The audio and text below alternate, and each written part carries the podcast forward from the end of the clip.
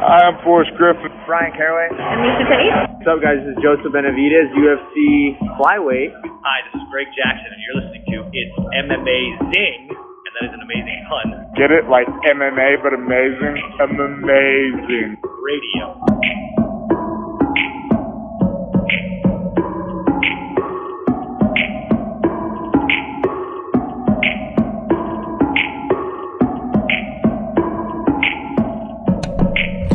Welcome to It's M Amazing Radio. I am your host, Dr. Law. With me, as always, DJ Mark.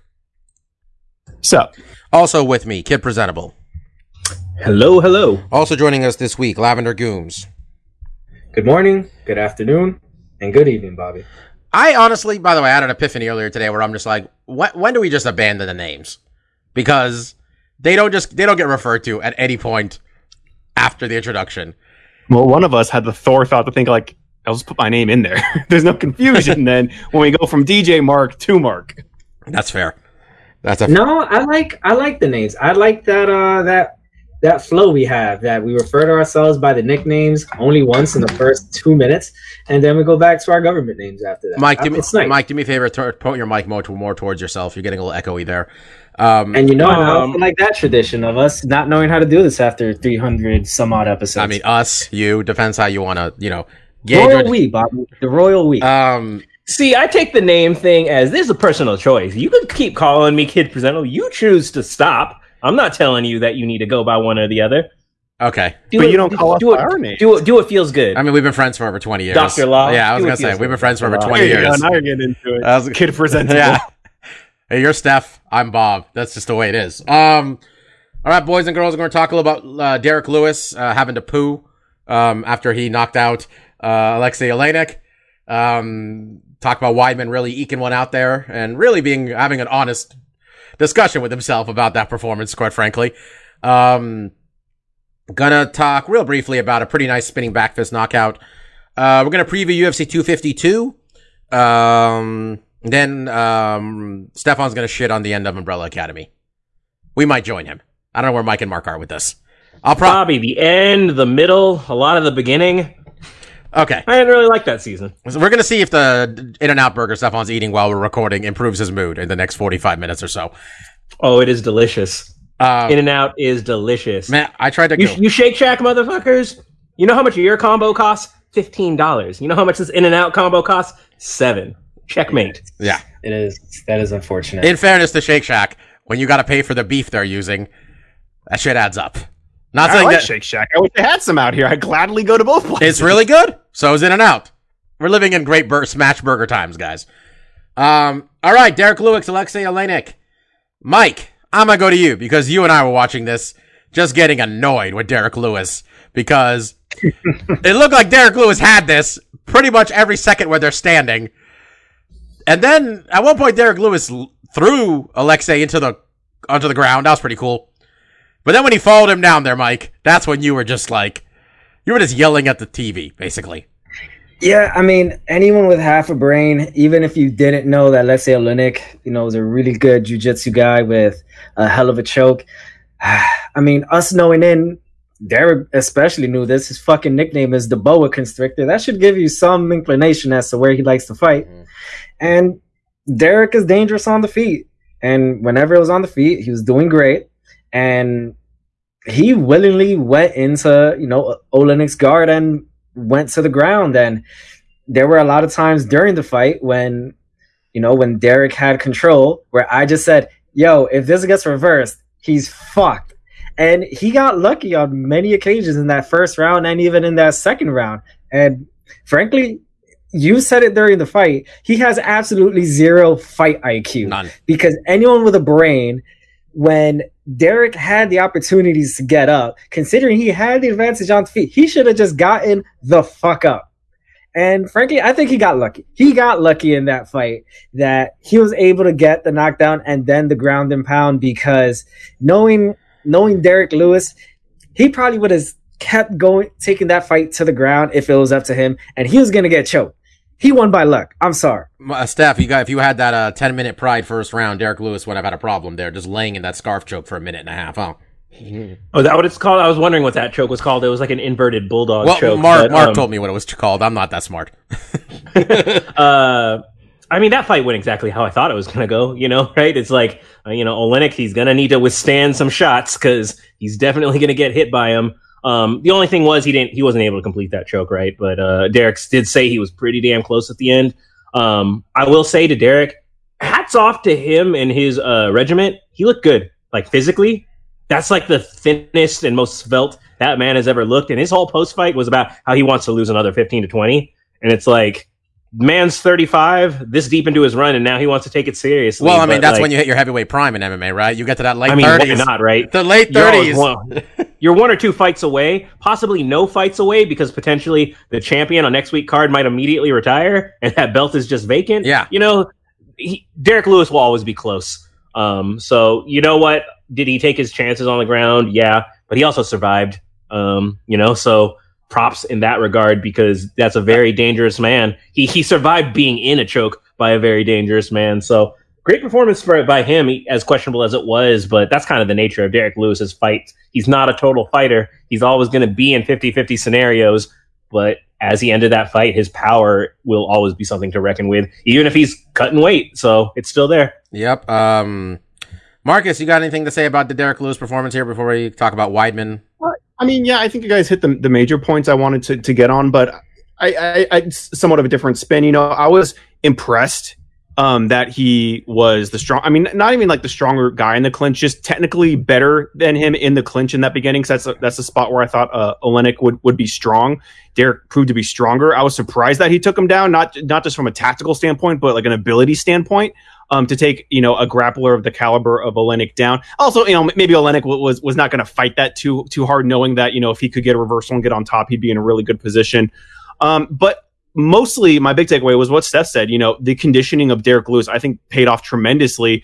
Um, and, and you can see it and how the fight ended. He came in that second round after a grueling first round. I mean, like you mentioned, the scarf choke is a suffocating, strangled choke, and I think one, I think it took a lot of out of Derrick because it is it is something that is strenuous on the back of your head and on your breathing.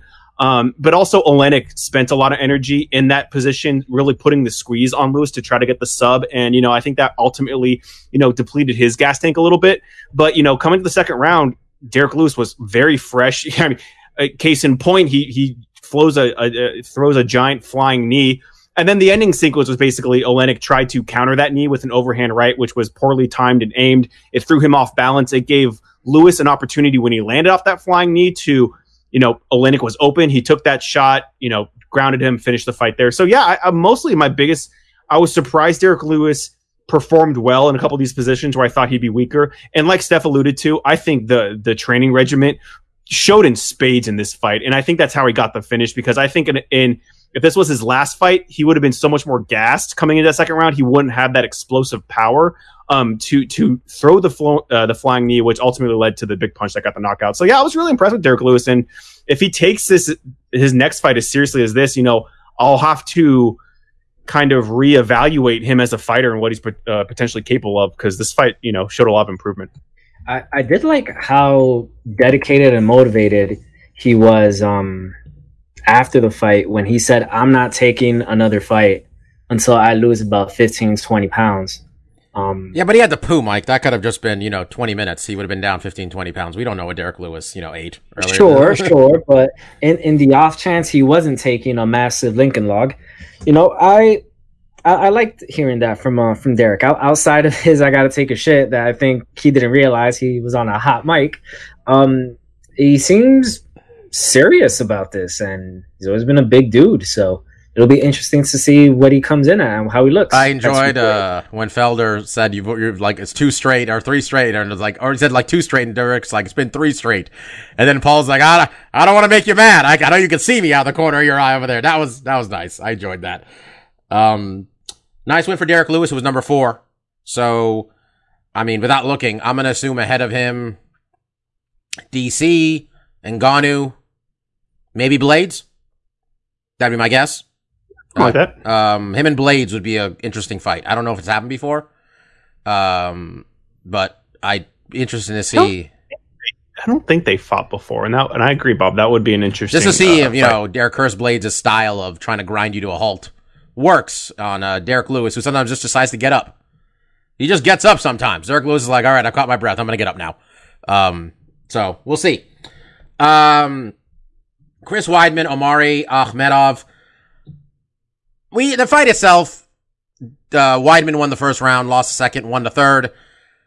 He came out of it. I think honestly, I a lot of times I think Weidman doesn't have a, when you hear him talk after his fights, he doesn't seem to have a realistic analysis of what happened. And this one, when I heard him talk, it actually made me think, okay, this guy knows exactly where he's at. Where he's like, he's like, I just needed to win, which was very much the s- situation because we were all just uh, deciding we're gonna just like this fight could be it, like he might be done done. And as ugly as it was, Steph, after the second round, I thought he was to lose for sure. Him coming back, pulling off the third, gave me something saying, all right, man, the guy's still a former champion. He's still like, he can dig deep if he needs to. As ugly as it was. What'd you think? Yeah, no, it was definitely something, and, and that was a bit surprising because the second round it looked like the tables completely turned um, because uh, Akhmedov, or how do you say it? Um, Omari Akhmedov.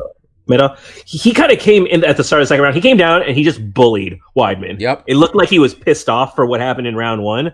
But then third round, Weidman's wrestling, you know, wrestling was really the tail of the tape. I think it's funny that you say um, he was a bit more realistic because he said that he just needed to win.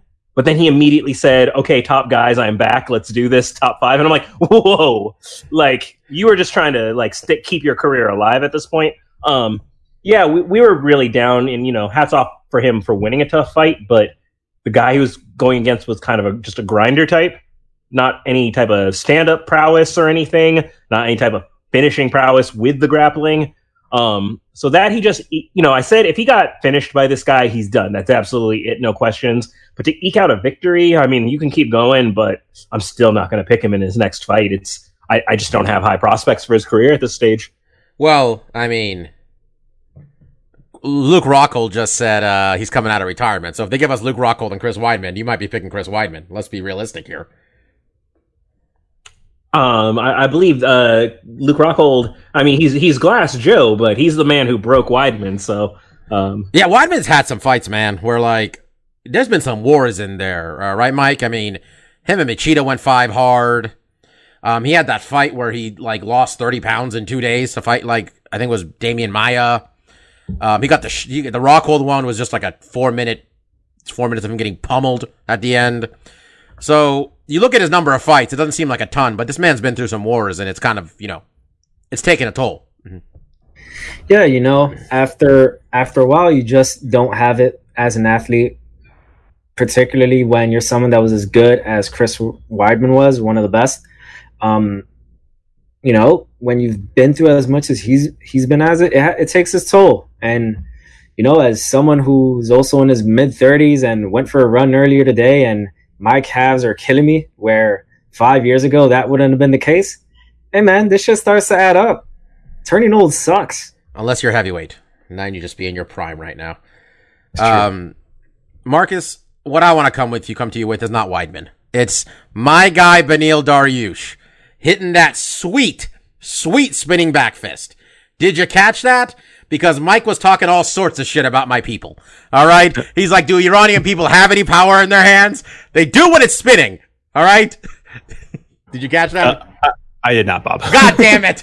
I, I told you earlier today. I only watched the, the stuff we bet on, so I don't know why you, you queued me up for that one for big, Well, big old swing and a miss. Uh, provided, Beneil it provided some entertainment, but uh, you gotta remind us sometimes, man. Beneil Dariush, uh, he's pretty good. It's a he tough has power in his hand. Yeah. Usually, I I don't really see him as much of a spinning practitioner, but eh, it, it worked in this case. So hats off. Yeah, shout out to him for um when he um he missed weight and he told uh Mike caught it. What did he say? Um, if he because he wasn't he wouldn't qualify for a bonus. Yeah, so in his post fight, um, he talked about that since he missed weight and he couldn't qualify for a bonus. I mean, I mean, a little full of himself, I would say, but he assumed that he likely should have gotten one of the performance of the night bonuses. And because he missed weight, he campaigned for his opponent to get it instead. So I don't know. That would have been nice. Doesn't look like that happened. Um, Kevin Holland is real big, Mike. I just want to point that out because we were watching, and Kevin Holland is huge. And uh, Is he big or just very tall? I mean, he looked massive to me. His opponent was also very small. Like Yeah. he was like a tiny tank type guy. Um, so it was kind of the juxtaposition of those two kind of magnified it in both directions. Yeah, he's 18 and 5. He's pretty young still, 27. Um, Travis Lutter BJJ. Travis Lutter meaning something to some of us who watch MMA for a very long time. Man with maybe the worst weight cut this side of James Irvin, I'm going to go with. Probably. That's up. That's up. all, all I will say about Kevin Holland is that his fighting style is like water. It just flows through the body and you know, it's just a thing of beauty to watch, right? After you watch him, you feel so much lighter. I'm missing. Oh, Holland River. Is that what I'm getting with? It's a tr- Travis Lutter joke. Oh, okay. Never Come mind. Um, Come on. Stay stay with me, Bobby. Ah, dude, I'm trying. Um, so that was it. UFC Fight Night, Lewis versus Oleinik. Uh, big win for Yana Kunitskaya in there too. Um, just putting that out there. Um, Good card overall. yeah, I like I like when they end sooner rather than later. Um, Don't I know it? um, couple fight uh, fight uh, fight announcements this week. It sounds like there. I I mean, they say they were getting close every time, but sounds like Woodley and Covington are going to fight finally. Sounds like it's going to be the main event of a fight night, and it sounds like it's about two years too late. And uh, most of us who are not racist are going to be pretty disappointed with the result. I feel um, because I think Steph, we all kind of recognize that T Wood has kind of just got old real quick, man. Man, I- I've been pitching you guys this show called The Titan Games. Um, and Tyron Woodley was one of the chosen Titans by The Rock. Man, he gets he gets absolutely crushed and annihilated annihilated by the Southern Country Potato Boy from North Carolina. Like, oh, and then they even bring Woodley back for another shot at it. He gets crushed again. Uh, it's, gonna- it's not a good say, time to be a I haven't watched any of that show, but I did just see the clip where that, that white boy beat him. And I was like, ah, I think I kind of got all the show out of. Oh, all the I show wanted to ask about this. Uh, Titan Games, Stefan, you watch it. Um, I love it. It's fun. did you see the one? Because I saw that she's going to wrestle. Uh, Dasha from AEW, the backstage announcer, was on Titan Games apparently. Did you catch her? Her name was Dasha Kuret, I think. Oh yeah, I saw her on it. Uh, she was actually surprisingly really, really good um, and competitive. She couldn't defeat the Titan of her region, Mm. but yeah, she was a had a background. She was a WWE performer, Yeah. but she got a career-ending injury, so she got like an announcing gig with uh, AEW now. But yeah, she was there. She competed. She did really, really well. Um, but the Titan in her region might win it for the women. So um, it's a fun show. I love these type of physical game shows. Shout out to The Rock, by the way, new owner of the XFL. Those of us uh, rooting for that New York team, we're, we're, we're going to ride again. Maybe without McGloin. Just saying. We don't need McGloin at QB. That's all I'm getting at. Yo, he got he bought it for fifteen mil. That feels like that's a bargain. I'm just saying, Vince uh, sold $100 million of stock to start this thing. There's a lot, there's a lot of lawsuits going on right now with the WWE. Lot- None of them sound good. Um, also, um, Neil Magny was going to take on Jeff Neal. And what was going to be a pretty fun scrap. Uh, Jeff, The ultimate Neil. yeah, Jeff Neal got hurt. Now he's fighting Robbie Lawler. So, uh, if I'm Neil Magny, fighting a guy who's throwing heat in the first round where I'm a slow starter, Mark, that sounds like it might, uh, I mean, Neil Magny's gonna have to maybe change his normal habits, huh? Yeah, um, but you know, I think he has a good, well-rounded skill set. You know, as long as he survives the first, you know, he has a shot there. Yeah, if it's a five rounder, especially, Neil can drag it out a little bit. It'd be, uh, be, it'd behoove him to do so. Um, I think that's all, uh, I saw that was going on in terms of fight announcements. Um, Hold on, can we can we can we talk about the one thing you've been skipping every week, and now it's Oh! become irrelevant because it's got pushed. It got back, pushed but we back. Yeah. Well, go ahead, Mark. You want to talk about uh, our boy Mike Well, Tyson? for the last couple of weeks, and I, I guess I only want to talk about because there's one only one thing about the fight I want to talk about. But you know, they did book Roy Jones Jr. and Mike Tyson in an exhibition match. You know, that got a lot of headlines. And the only thing I really wanted to say about it is kind of the roller coaster of emotions. um, maybe that's a bit much to say. Uh, uh, for me, watching Tyson get back into boxing and training again, because I was really happy to see him in. Probably was that guy's name, Rafael Cordeiro. I don't think Rafael Cordeiro from Kings Cordero. Yeah. who, who started training him, and I was I was really happy to see him hitting the pads again because for me it just seemed like boxing and this activity was such an important part of this guy's life, and once that kind of you know obviously his career kind of ended, but he also stopped stopped training. And I feel like him getting that passion again was uh, it was really cool to see. Just like him hitting the pads again and be like, okay, like this is a big part of your life. And even though you're not in active competition, you can still work out, you know, and it, it mentally and physically keeps you sharp. And I was just really happy to see him kind of get back in there. I was extremely disappointed to see that he wanted to fight again and that they booked this fight because I don't need to see Tyson. At, how old is he, Bob? Do you have any idea? Like 45. 55. 55? Jesus fucking Christ. He's 55. Wait, really? I completely guessed. Okay, Yeah. thank you. I God damn, like, God damn, like I bought that full line and sinker, but I it's somewhere around there, and I just don't need He's to in his fifties. He's in Yeah, his fifties. and I just don't need to see him take any more punishment. You know, Roy Jones Jr. It's a little bit easier to chew because he was fighting like two years ago. Like he hasn't been out of competition for that long. But it's just like I don't need to see either of these guys compete. And I know it's an exhibition match, but like I don't think. look at I don't I haven't seen a lot of boxing exhibition matches, but the last exhibition match I saw, which I also thought was fake, was Floyd. Oh, when he killed him. he killed him. And even in that fight, when okay, I, I Handsome honestly, shot.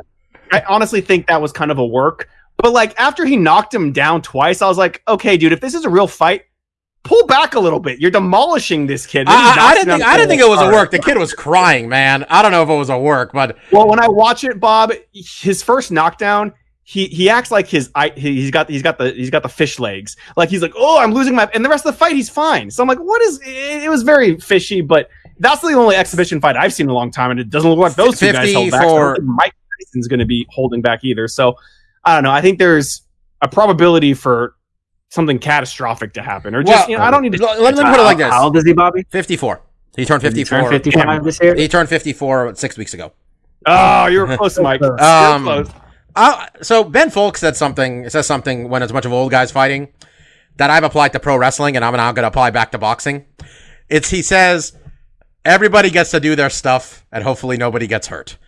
And that's how I apply when I watch all these old dudes wrestling. And Stefan, you know, anytime they go to Saudi Arabia is where I'm mostly bringing this up. But in this case, I'm just hoping Mike and Roy, everybody gets to do their stuff, and nobody gets hurt. That's that's all I'm going for at this point.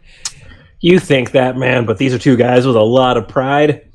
Someone wants to look good because they both looked bad. Like Roy got knocked out in his last fight, I believe. So he's not going to want to come out there and get punked by old man Tyson either. So there's, like Mark said, there's a high uh, train crash uh, potential with this fight. the, the one thing I really think is different with this fight, at least in, in on the Tyson side, because who the hell has Roy Jones been fighting out in, in Russia? Probably a whole bunch of scrubs, and he's still losing. But with Tyson, at least, normally when you see someone this old want to get back into the ring or, you know, octagon or whatever, it's normally a really sad reason. You know, they just keep wanting to fight. They have continuously kept fighting. They need the money um, or they really don't have anything else besides fighting. They've never really branched out um, as I think human beings to find other interests after their athletic career should be over. But with Mike Tyson, he's had a, a second career, you know, after after boxing. You know, um, at least from what I can tell from from his life, he lives a you know full and fulfilling life. He had a I think a successful off Broadway show, one man show. Um, Cartoon. I think he has, uh, I think, a very successful cartoon from what I've heard. Very successful. like one very successful is very pushing it, but he it existed nonetheless. and it seems he just wants to do this just to do it. It's not something he needs to do. So, for me, I am not nearly as sad in this case as like when Chuck Liddell came back, or you know, Ken Shamrock still wants to fight. So I can watch this exhibition, um, you know, without any regrets. Unless it's like fifty bucks, then get the hell out of here. I think they said I'll hear was, about it the next day. Was it forty Oh, bucks? it's, it's, it's gonna be expensive. I think it was forty bucks, right, Mark? Didn't we look this up at one Yeah, point? it was forty or fifty. It was a I little. want to say higher. forty. Yeah. It's gonna be 50 HD. You know that. You guys know how this works. It's 40 regular, 50 HD. I want 4K if it's 50. That's what I want. I want to see the old man flab a little bit. You get that old man in shape body where it's still flabby but in shape. It's that's what we're going for. Yeah, we'll see if this happens. What they say? Yeah, September now. No, it was September. Now it's November. Okay. So instead of watching this on Stefan's birthday, we're gonna watch it on Thanksgiving. That's what we're gonna do. So are they just gonna do this like no crowd, or where are they doing this? I think that's Well, why I- they're I waiting think till it's probably- November because I think they both decided they saw the buzz and they're both like, we would like to get paid a little bit, and they're like, ah, we need a gate. And they think November is going to be it. It's like you might as well just postpone it to 2021. I, I saw I, I saw a thing. y'all, y'all fucking up, man. Cla- California needs to get their shit together. Well, I mean, I saw that a bunch of football teams are just going to play regardless of conference. So no, I, I was I saw that a wrestling promotion did an event outdoors, and like they did it in the middle of a football field, and everybody was like, all the crowd was like way afar from each apart from each other. You could do some shit like that. It's just not going to be that many people there. I don't know what kind of gate you're going to get.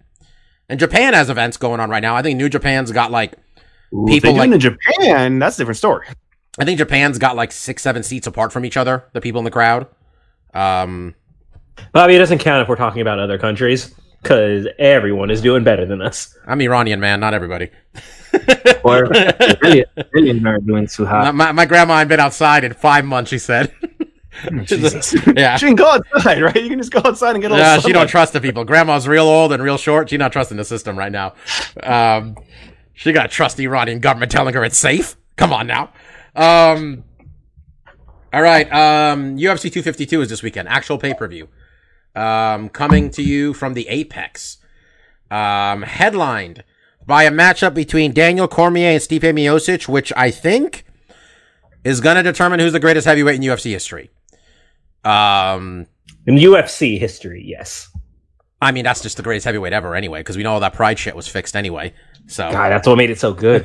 There's so many Just- cans along the just, way. just fixed.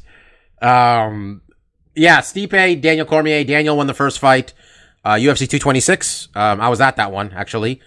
Um, brother won a brother had hundred dollars on Cormier.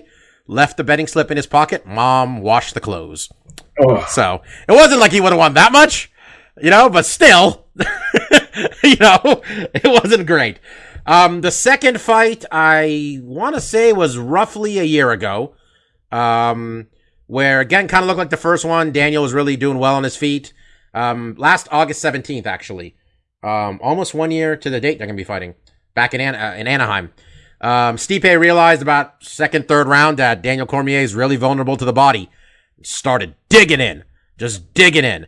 And Daniel's corner kept saying, "You, you want to wrestle? Do you do you want to wrestle?" And then Daniel Daniel didn't wrestle, and then he he was not champion by uh, four minutes into the fourth round.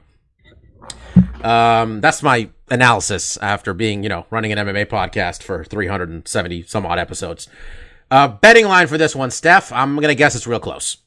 Uh, real, real close. We have Daniel Cormier coming in, uh, most recent loser in this uh, feud, but coming in as the slight favorite at minus 115 to Stipe, the defending champion, coming in at minus 105.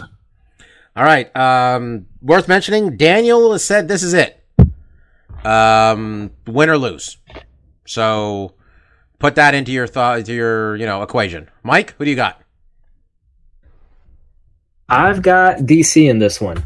Uh, Stipe made a great adjustment halfway through that second fight, but one thing I can't get out of my head are two things. Daniel won the first fight. Maybe you want to call that a fluke, but then the second fight, he was winning most of the rounds in that second fight. If if I remember, he was doing a bit too much head hunting for sure. Mhm. Um, but the reason why he lost is that for some inexplicable reason, he didn't want to listen to his corner. I think That- he was tired too. That.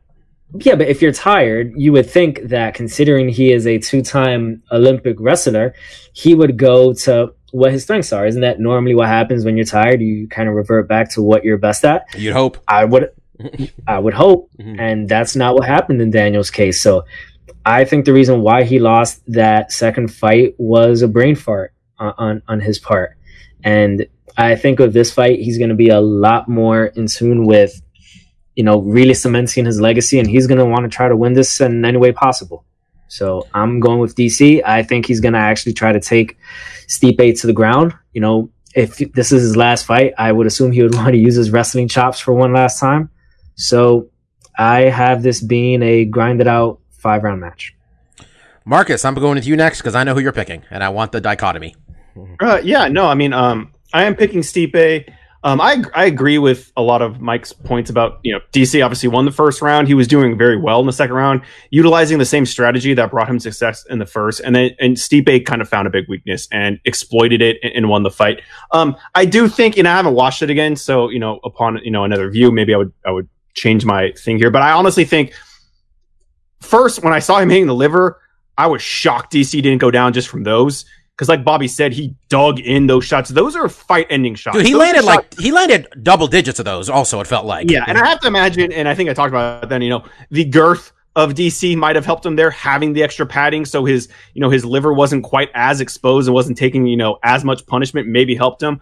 Um, but that was just a huge exploit, and I do agree. And DC has said it. You know, the, the game plan is different this time going around. He has to utilize a wrestling um, strategy, and mostly what I was getting to is. I think one, you know, was it the third or fourth round he started digging to the body, Bob? I want to say I? I think it took at least I think it took at least the third. I think it was the third because I think he went back to his corner and his corner was like DC. You might want to wrestle. because I, I think what's tough about that is that like r- you're right, Mike. Like wrestling is what brought him to the game, but wrestling is probably the most draining style of fight you can implement. And I think changing gears that late in the fight when you're that tired is not does not necessarily mean that that would have been successful. I think he, he could have, you know, tried to get in the clinch, try to shoot stuff, but I don't know if he was going to have the energy to, you know, get these takedowns and control the fight.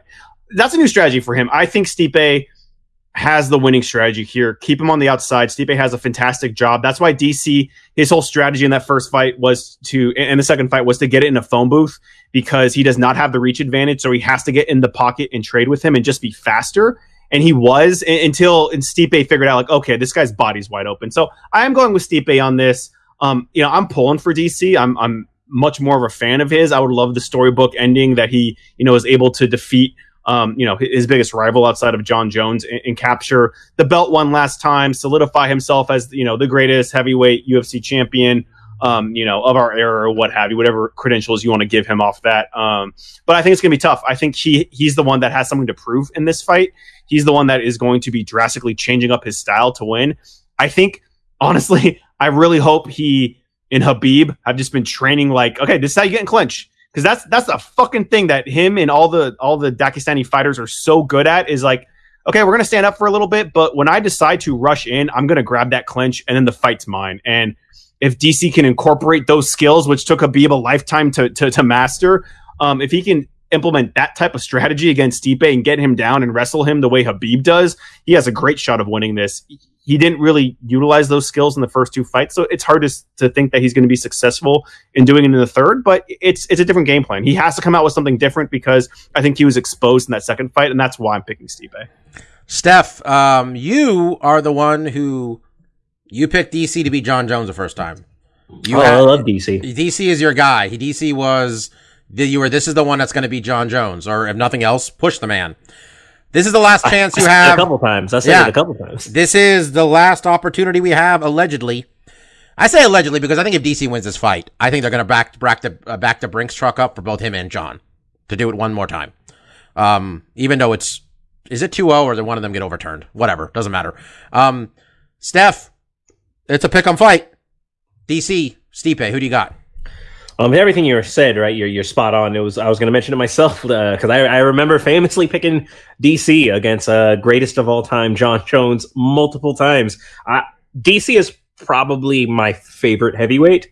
Um, if if you know if Cain wasn't so brittle, but coming out of that second fight, I can't be helped but reminded of another kind of trilogy, and that is with Cain. Is Junior got a flash knockout on Cain in the first fight, and then Cain figured it out, and each fight got progressively more one sided from there. And I kind of get that sense here, and I, so I am picking Stipe. Um, Yeah, Or- apologies, Steph. You don't think the first couple rounds in the second fight, DC having as much success as he did, that doesn't sway you at all, or is it making you a little bit hesitant at least? It's. I mean, I'm. It's it's a close line for a reason, right? I'm not Yeah. like overwhelmingly convinced that oh, Stipe's got this in the bag. Uh, of course, I could see Daniel winning. He could get a knockout again. Um, the whole idea that wrestling is going to be his game plan has not swayed persuaded me because when I look at the course of DC's record, he hasn't really fought a lot of great wrestling background guys, with the exception of two guys who were very overmatched. That being Patrick Cummins, who is only a wrestler, and a very, very old Dan Henderson, right? And so the one time DC went up against a guy with capable MMA wrestling was Jon Jones, and the motherfucker could not do it. He was Rumble losing a took him fight. down too, didn't he? Uh, yeah, uh, I think Gus might have gotten one on him. Yeah. Even Gus is Stipe- sneaky good though, man. he is. well, until now, until recent times. Well, But sneaky good at Stipe- wrestling.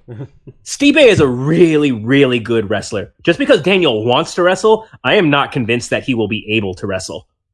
Uh, so I don't think that's an X factor in this fight, in my opinion, and that's why I'm leaning Stipe because he made the striking adjustments. I still think this comes down to heavyweight hands. Um, and and Stipe, he he kind of knows what Dan what the best of Daniel is at this point. Um, and on top of it, for this, I love Daniel, but you know he got that belt. Um, but the kind of narrative for Daniel in my head is you don't get the happy ending. It's why I thought he was going to win the second time and he was going to retire. It was after the Gilroy thing. I thought he was going to dedicate it to his town, to his people. And then he got fucking destroyed. He got annihilated by Stipe in that finishing sequence. So I think that's kind of one of the other hallmarks of Daniel's career is he does not quite get that final, like that final rung on that ladder. He just can't quite reach it. So um, I would love to see it though. If he, if I'm wrong, I'm, then I'm happy because again, I, I, he's one of my favorite fighters. But uh, I'm feeling Stipe on this one. I, I decided early on that if this was going to be a split, I was going to make sure it was a split. Because I honestly, I don't know. None of us know, of course, but I honestly go back because I'm like sitting there like, man, if DC doesn't get inside, because he knocked him out because he got inside. And Marcus mentioning the um, clinch work is another part of it. You got to get inside. That's the only way this wrestling is going to work. Um, if he doesn't get inside, he's going to get destroyed. Um, I'm a little worried that DC's foot is out the door a little bit because he like Ariel. The MMA hour is just like uh, it's him and Ariel now, just talking. And let me tell you, hours. it's it is great. Let me tell you, I'm like when I was walking around and stuff, I go on my walks. D- Daniel explaining to Ariel that he's been binge watching the Beverly Hillbillies, and Ariel not being able to wrap his head around that is amazing to me, and it was hilarious. And I, I, I look, I love DC. He's just a good dude. Comes off as a really Stipe is a good dude, dude. Man, they just seem like good people, both of them. Um, I'm gonna take Daniel, and I think Stipe will be fighting for the heavyweight title against Francis Ngannou when DC steps down. That's my pick.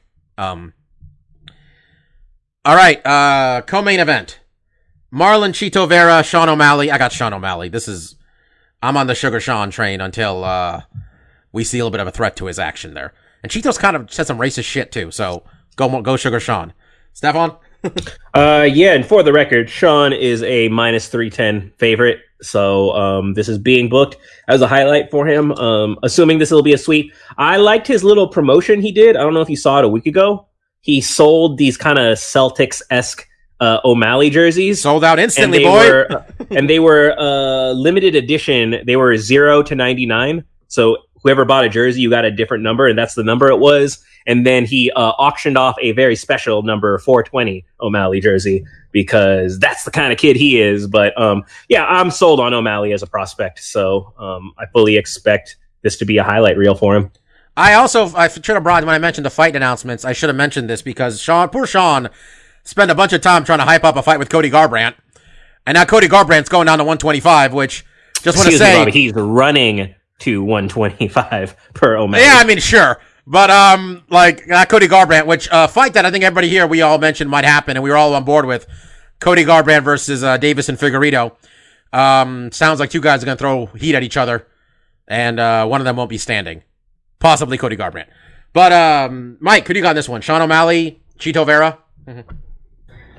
Yo, there's two people in the game with rainbow hair that are absolutely killing it. Shadow Valley and Tekashi Six Nine. Mike, I want you to apologize for supporting a man with terrible music and rapist? Is that why he went to jail? Rape? I'm not clear exactly. Wait, didn't he rape and then he also snitched on a bunch of other rapists and drugs? There's a lot of stuff going on with that. He did all the stuff that you read about and like you hear about in movies. I believe the first thing was that he videotaped a, a very very young girl having sex with one of his boys. Um, so he was not the one doing the act. He was in the room, so probably not good. Yeah, I mean, sure. Let's elect him president then. He Great. was the uh, documentarian. I get it. Yes. Yeah, that, it's all, And I think the second thing, I think he went to jail because he was just an idiot. Like he literally videotaped. Him How are we talking about this? somebody. How did we even end up here? I By the way, you know, you know what else has rainbow hair? Oscar. You could have gone with Oscar. Well, she's not champion, so she's not exactly killing. the She's game. always champion. All right. Nobody is ready for Oscar ever. So you got Sean O'Malley, I take it. yeah. Mark, um, what rapist do you want to consider Sean O'Malley? Compare Sean O'Malley to I'm before not, you make I'm your pick. touching that. I'm not, I'm not following in those footsteps. Why? Why do you have to even say anything after Mike just? You gotta follow that. Uh, I am gonna go with Sean O'Malley too, because mostly because I just been insanely impressed with what he's been able to do. Um, I, Steph, you got the line on Vera. Uh, he's coming in at plus two fifty five, so it's about three to one both directions. I kind of want to put some money on Vera because He's I mean, look, good. Sean O'Malley is fantastic. He's been lighting it up since he's come to the UFC. AA 420 joke right there. Uh, but you look at Marlon Vera, like this dude's been a fucking around. And he's fought some fucking people. Not looking, he's lost to some of these guys. Like he fought one of the fights I look at, I'm like, that's interesting. He fought John Lineker. So he's fought some guy with heavy hands. Now it, the striking of Sean O'Malley is completely different. Um, but you know, I look at this guy, I'm like, he he has some good wins here. This guy is really a someone that's been in there for a long time. Mark, do you know how many times Marlon Vera's been knocked out? I also look at that. He's only lost by decision, Yep. which I mean, there, there's a lot of things that make me look at this at like a plus two fifty. Be like, you know, this could be an easy upset. I, I'm still going with Sean because, like you said, he has the prospect shine on him. He he has the the aura of the Conor McGregor's of the uh, Francis Ngannou. It's like when these guys believe they're unstoppable. Talk about how they're unstoppable and then show you in the fight how they're unstoppable. It's hard to deny them. I think this is the toughest test to date for him.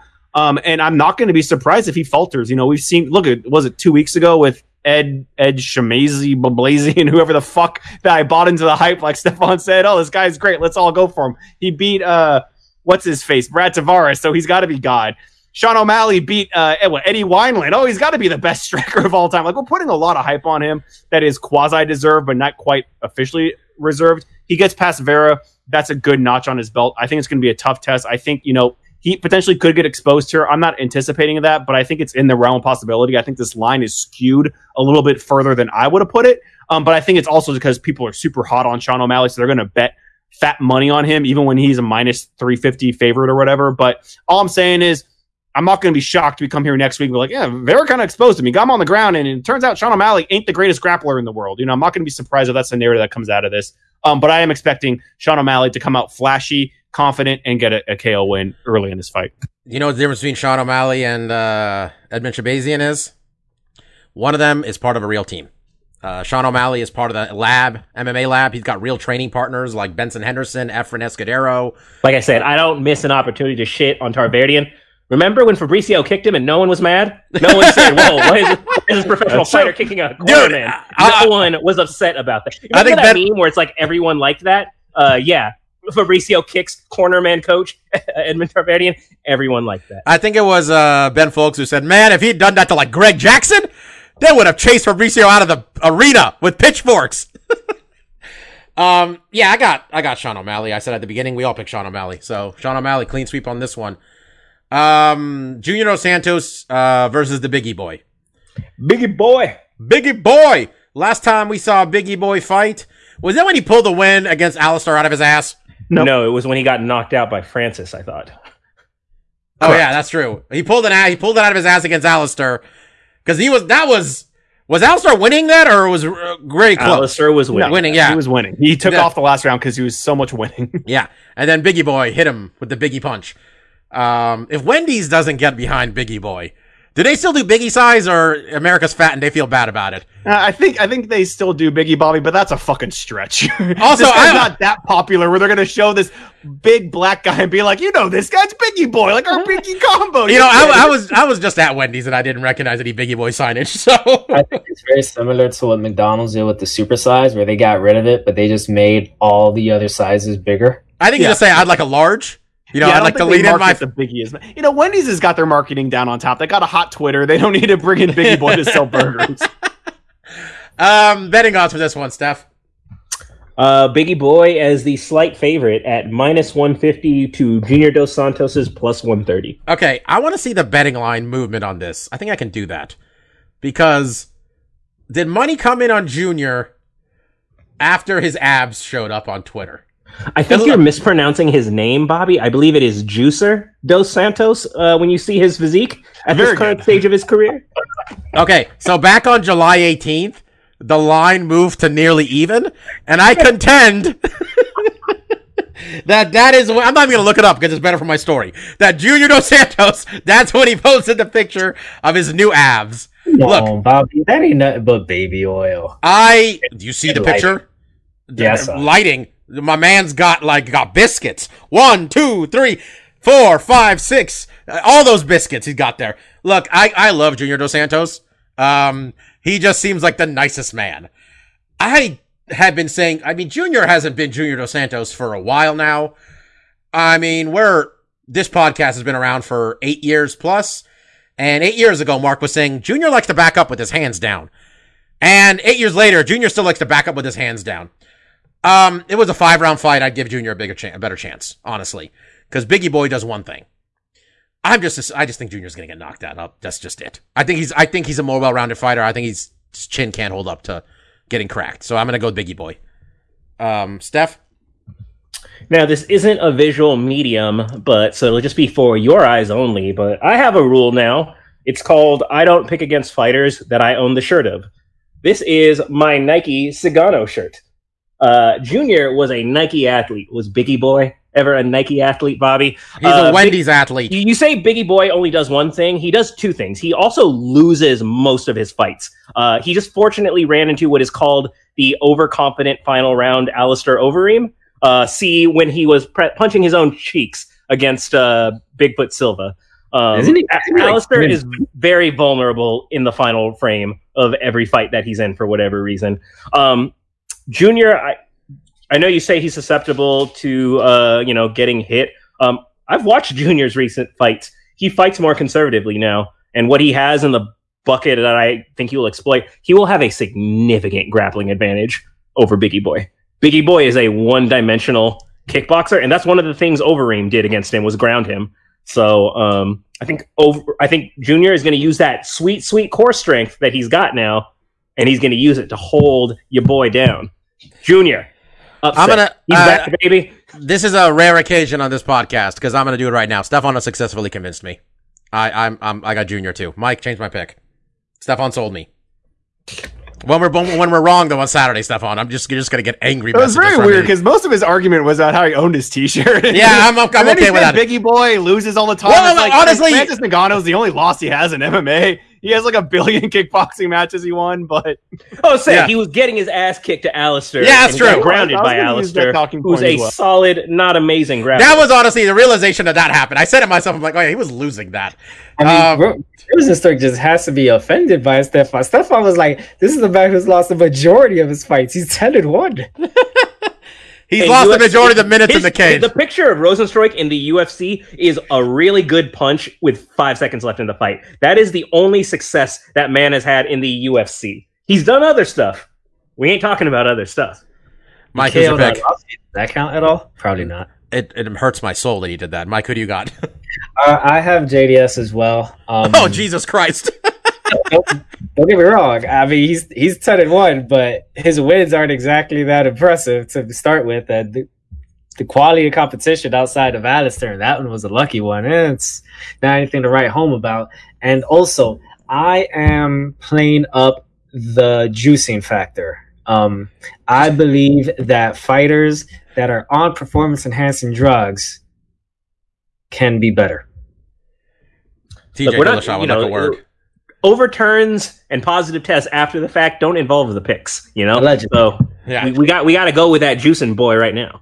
Mark, you want to just take the favorite here? Uh, well, I mean, honestly, at the beginning of this, I was going to say Junior Dos Santos because a lot of the points you guys made, but now it would just seem silly if we all pick the. It's a real, it's a real Aldo Edgar. we do this so often. We talk, we talk ourselves all up. We all pick the same idiot, and then he loses, and we all look like numbskulls picking the the underdog to win. So I'll go with Rozenstruik. I wasn't going to three minutes ago, but things change quickly in this. Hey, world. maybe my argument was just that compelling, guys. I mean, I, It was- and Steph, I was going to make a lot of the same points. You know, I mean, mostly with the competition he's fought in the UFC, a lot of it has been, you know, guys that haven't looked super impressive. And, and his most impressive performance was mostly getting beaten for four rounds and then, you know, winning the fight with four seconds left. Which, you know, I've said multiple times, take my half to the guy. He pulled it off. You know, it was, uh, you know, not an easy thing to do to win the fight with that much time left on the clock. I mean, he pulled it off. Um, the Ngannou fight wasn't too surprising for me because I just I haven't I haven't seen Rozenstruik look super impressive as I've been watching him. He has a lot of quick knockouts. That's awesome. Uh, I think this is a good test for him. Um, I'll go with. I mean, it's really shitty when my whole pick is like I'm going because you morons all picked my fighter, and we got to make it fun. Um, but and I think I think honestly, looking at Rozenstruik's record, that did kind of impress me. One, like Mike said, he has only lost to Ngannou, who just basically like just blitzed him and got him out there fast. What I actually did find really impressive was dude has so much more kickboxing fights than I ever realized. 76 wins, eight losses, one draw. Means he knows how to, you know, get in there and take a punch and survive and, you know, get wins in, in, in that sport. Now, this is obviously very different. I think you guys mentioned the grappling aspect um, could really change things. I don't think it's going to go that way. I think they'll mostly keep it standing. Um, I'll go with Rozenstruik. I, I think it's going to be a close fight, though. The next two fights probably get a little bit less analysis, folks. John Dodson, Merab, uh, We picking these? Dvalishvili. Huh? We picking these? Yeah, we're picking these two fights. Oh, I thought we were only doing the topic. That's all I saw Wow. in the, the chat. Okay. Well, you got to click on the picture. It shows the whole thing. No, okay. That was just the top four fights. Top five fights. Yeah, I gotta find what this other one is. Okay. John Dodson, Merab. you guys don't. I'm going to read you the lines, and we're all going to pick the same thing in this fight. uh, John Dodson, Merab, uh, Dvalishvili. Um, I'm just gonna list the people John Dodson has lost to. Lost to. Petr Yan, Jimmy Rivera, Marlon Moraes, John Lineker, Demetrious Johnson. Those are the people he's lost to in the UFC. Um, Merab hasn't fought anybody in the zip code of this talent. And um, you always worry about John Dodson just kind of like showing up and just looking at a guy rather than throwing the wonderful punches he has. I'm gonna take the underdog, which is John Dodson, right, Steph? Uh, he is. He is the underdog. I got I got Dodson. Who do you got? I will take the uh, minus 200 favorite, uh, Merab Dvalishvili. Don't know. I don't know who he is. Just like a uh, Shahbazyan fellow from a week Look, ago. uh, my logic here is Um, as these guys are on pay per view. We can figure out the fuck these people are. you listed a lot of good names, but um, frankly, John Dodson's looked washed. He he's a s- guy, small guy who relies on speed, and he's looked significantly like poor output across the board in all those fights. Yes, they're names, but um, I just don't have faith in John Dodson in 2020.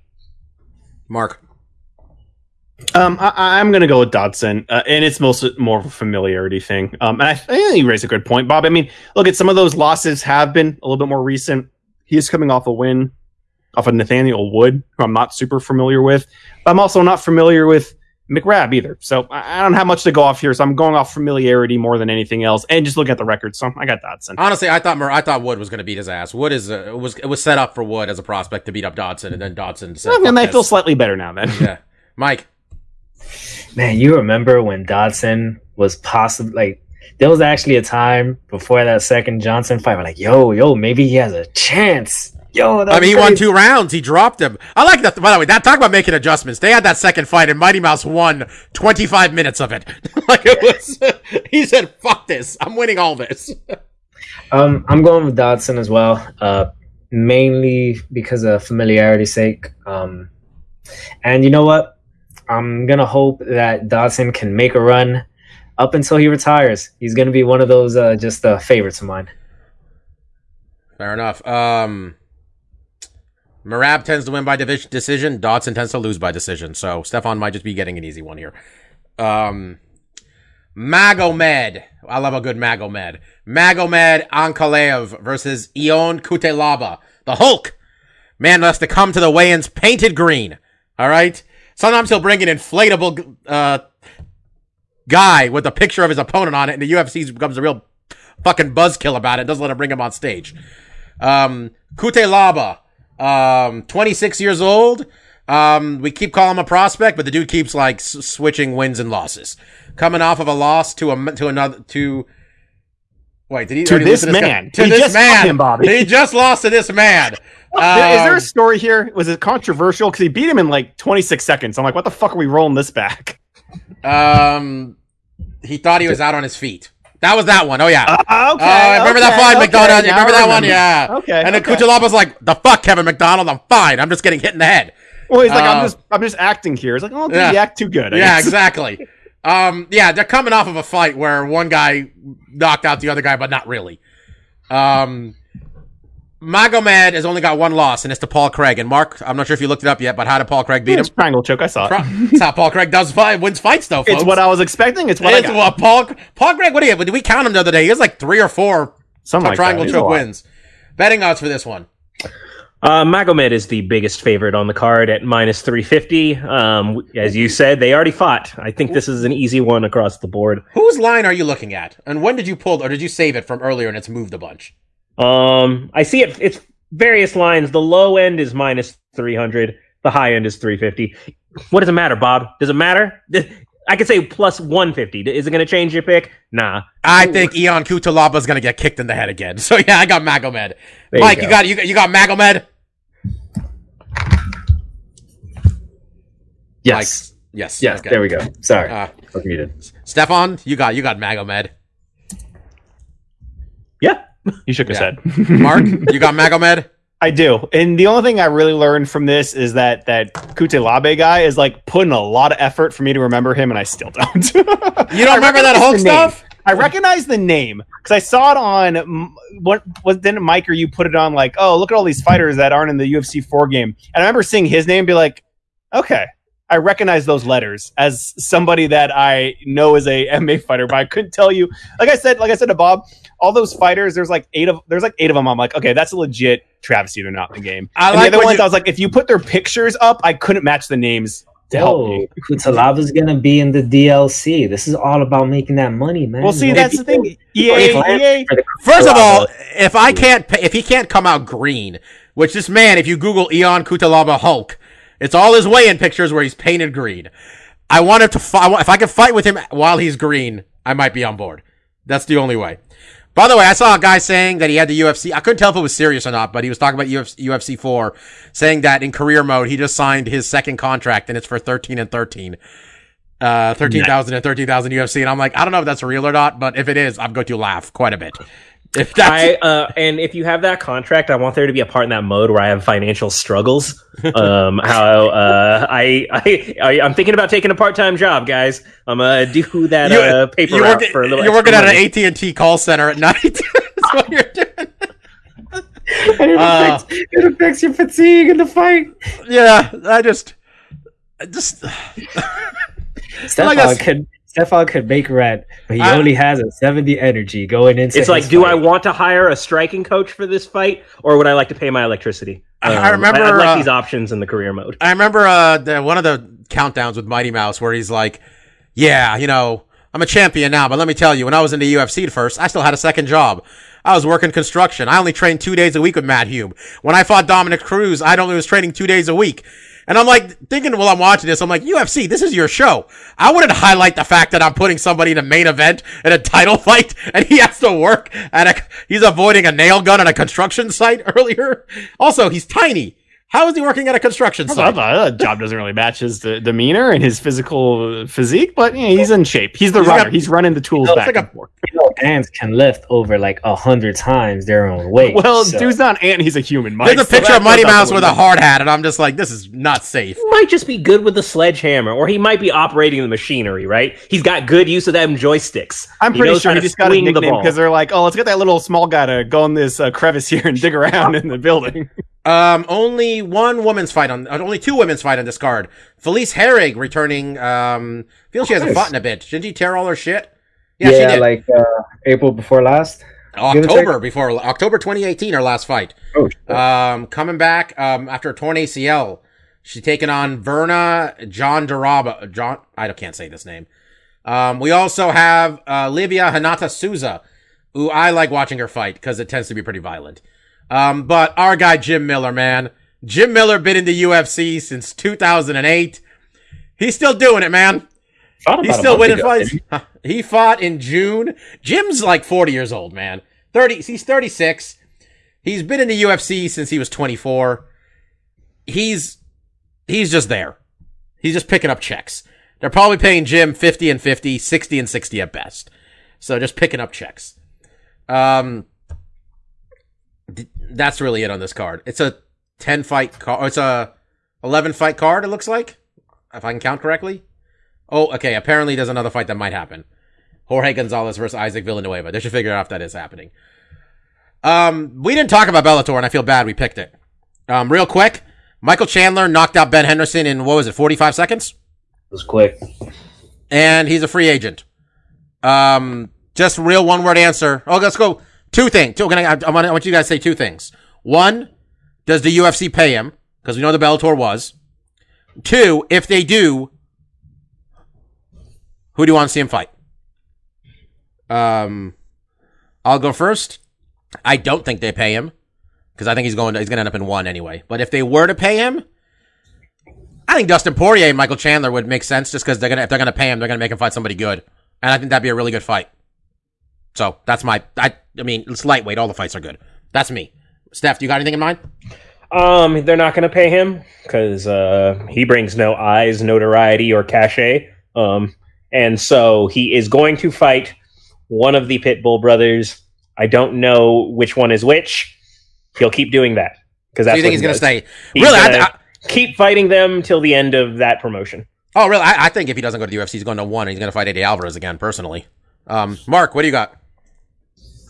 Um, yeah, I mean it's tough. I, I hope they pay him. I'd like to see him in the UFC. Um, it's also just a division they don't really need t- more talent to go to necessarily. It's already pretty stacked and rich. Um, but I would like to see them. I think Poirier makes a lot of sense. Paul Felder would be fun. Um, I'm trying to think of any other lightweights that are kind of like good stand-up fighters that you know they would have a good back and forth. I'm not coming up with it. I mean, McGregor would obviously. I, I want to see McGregor fight anybody. I'm trying to think anyone. Tony? else. Tony would be great. Yeah, I mean, If they that- pay him, if they pay him, they're gonna have to give him a real fight. yeah, I, I mean, I agree. Anytime they do these acquisitions where it's is a known guy, they, they throw him in the deep end, right? They're not they're not going to give him a feeler fight first. Um, so I definitely think yeah, a guy like Poirier or something would make a lot of sense. Um, but yeah, I'd like to see him. But I, I think, like you said, I mean, it's funny because Stefan said it without knowing it at all. But I was like, he does have unfinished business in Bellator. He did lose to Pitbull in his last like title fight, so but he nailed it there. Which I mean, yes, I don't know. Um, I, I hope he he gets paid what I mean because obviously we talked him up last week. I, I think he's a great talent asset. Um, I think any of these uh, promotions would be, you know, it'd be fantastic to pick him up.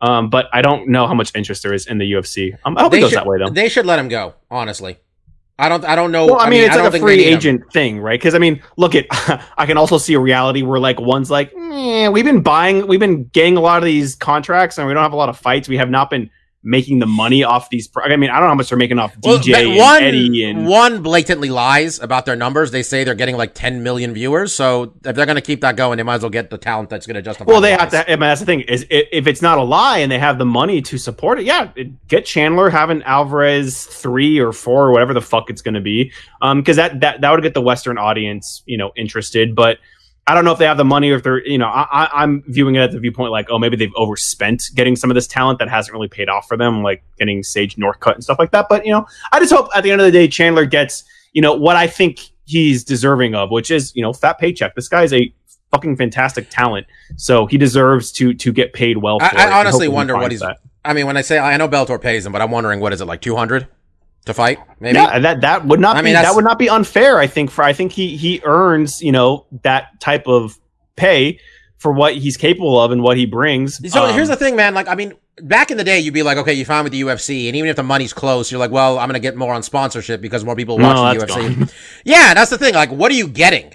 Like, is it just like your gym is gonna? I mean, does he own a gym? Does he own honestly, if you're not making the money, it's kind of a legacy thing. You know, do you want to go? You're really betting on yourself, right? That's what you're betting and- on. Yeah, and exactly. You're, you're betting a lot on yourself, and you're betting For a on I pay-per-view. and even if you do that, yeah, even if you do it thinking financially, not only is this for my legacy, I want to prove that I'm the best in the world, I can hang with these guys, but I'm also not going to garner that paycheck I deserve unless I get to the title and win the title. That's a lot riding, you know, on you winning a lot of fights against like a killer division with like the top talent is is a really tough bet.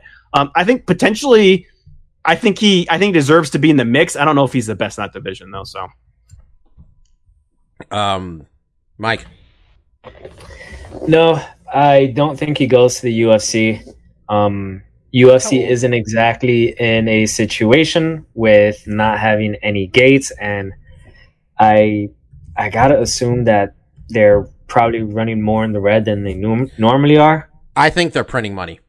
Really? Yeah, because I think they're printing because they have no overhead costs besides the fighter salaries. They're still getting exactly the same from. I don't think they were making money on Gates unless it was Conor. That's the thing. Like, and they're not paying Conor. I think they, like, I'm, I'm basing this entirely on the fact that WWE just posted their entire their most profitable quarter ever, and that's because they haven't had to fucking move the goddamn ring, and you know they aren't running house shows, which UFC is still getting uh, the same money they're getting from ESPN. But what about Fight Island, Bobby? When they built an island on that existing island? Where they just got did a commercial for Abu Dhabi, huh? Yep. Yeah, I don't know. I mean, Mike, go ahead. I mean, if you okay, either way, who do you No, have? but- Who, do- who do you even- have fighting? Even even besides that, I mean, it seems they're in a climate where they don't seem to want to pay people. I mean, they let a what possibly top five, top six light heavyweight just walk, still under contract to go to Bellator. So I don't know if they want. Yeah, pay what happened there? By the way, like you want to talk about it? You brought it up to me. Corey Anderson just left. Yeah, um, Corey Anderson, if I'm right, he, I think he asked for his release, and the UFC allowed it, and he signed with Bellator. I mean, Corey Anderson could Nice, beat Ryan Bader. I, I would watch Ryan Bader. And and that's Corey the thing is like he has a chance to to be double champion. He saw what Bader did, and he's like, "Yeah, let me be that shark in that pond. I'm okay with that." yeah, I mean, I get it.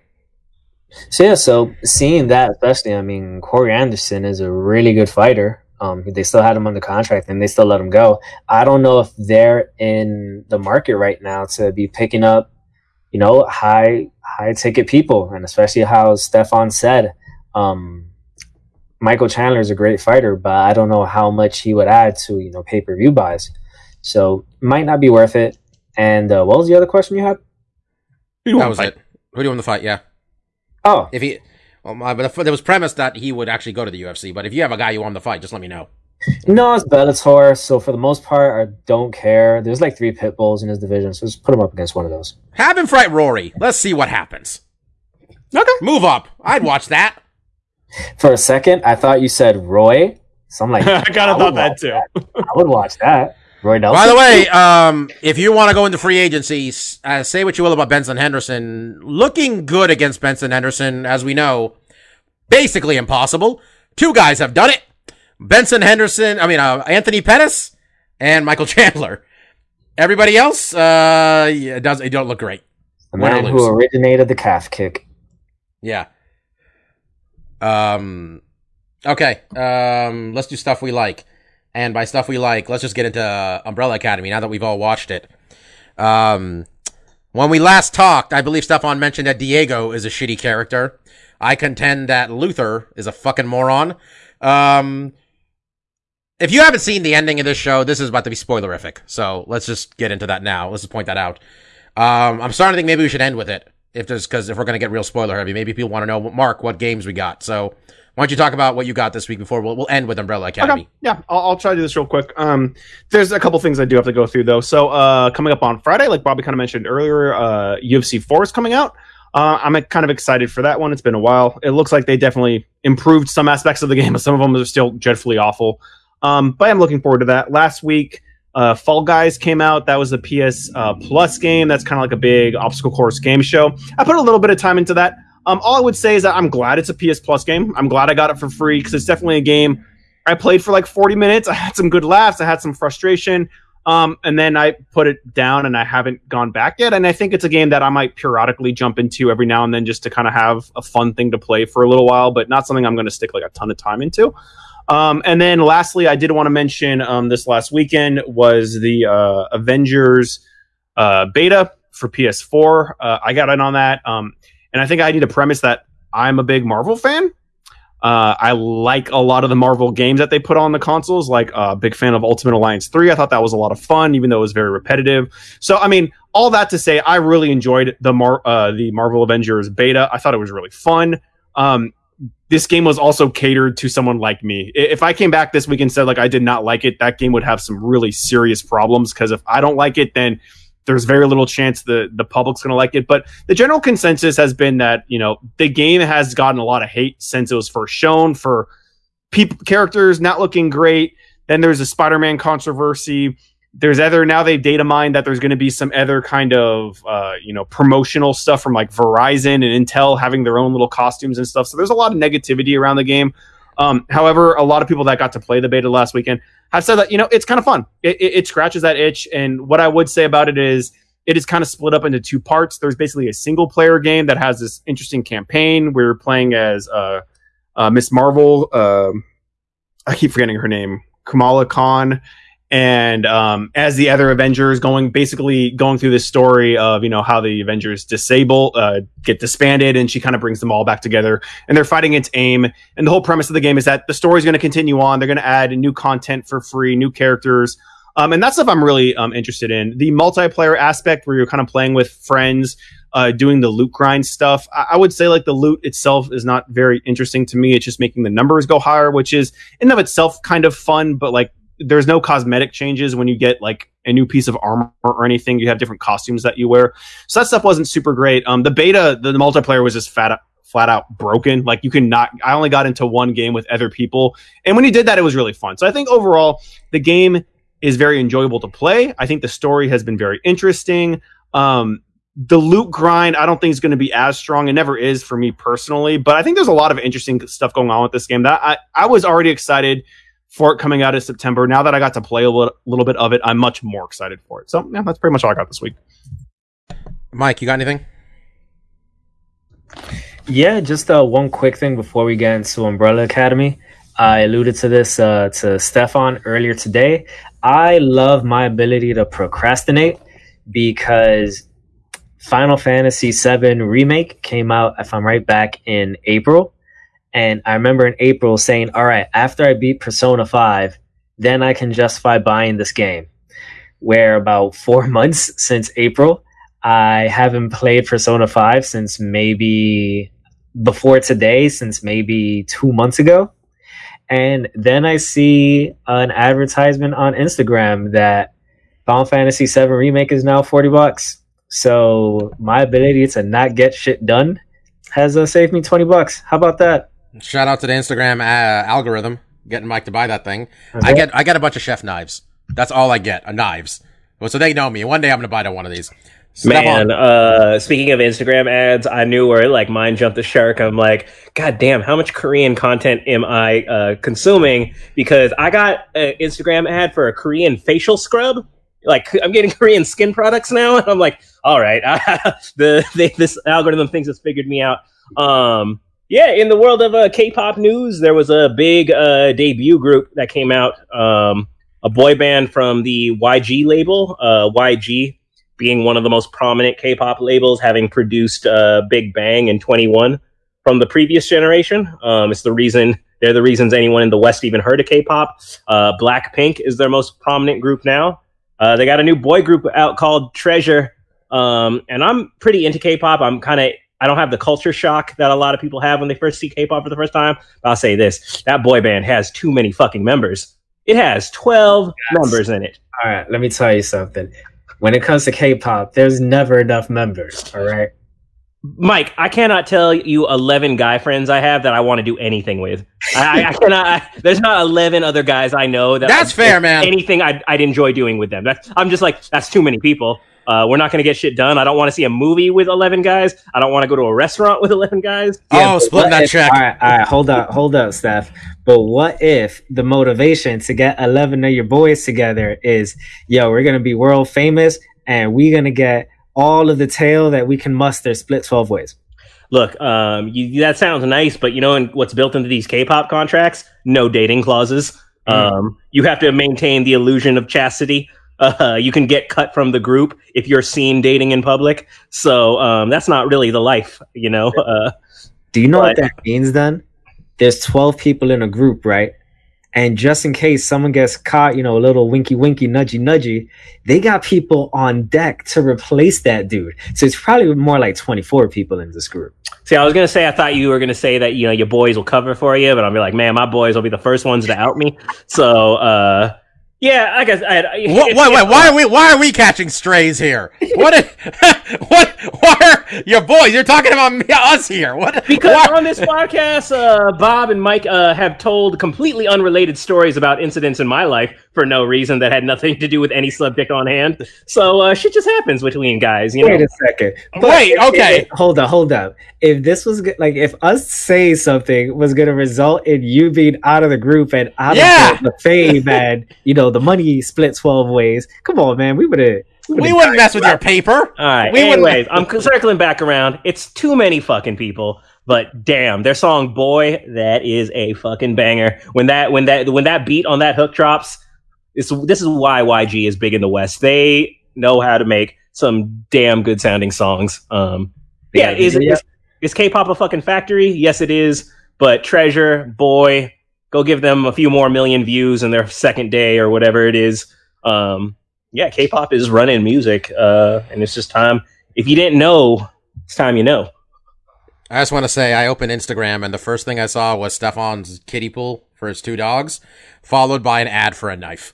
So I wasn't Uh, kidding. yeah, uh, I just Okay. I like. Uh, I finally made use. I bought a ten dollar kiddie pool from Target. It was hot enough this weekend to uh, let my dogs try it out. Uh, they did not like it, um, but ten dollars. It was worth the investment and some cute photos. That's just a foot bath for you now, Stefan. You just keep your, you know, keep yourself cool. I mean, I'll sit in there. It gets hot sometimes.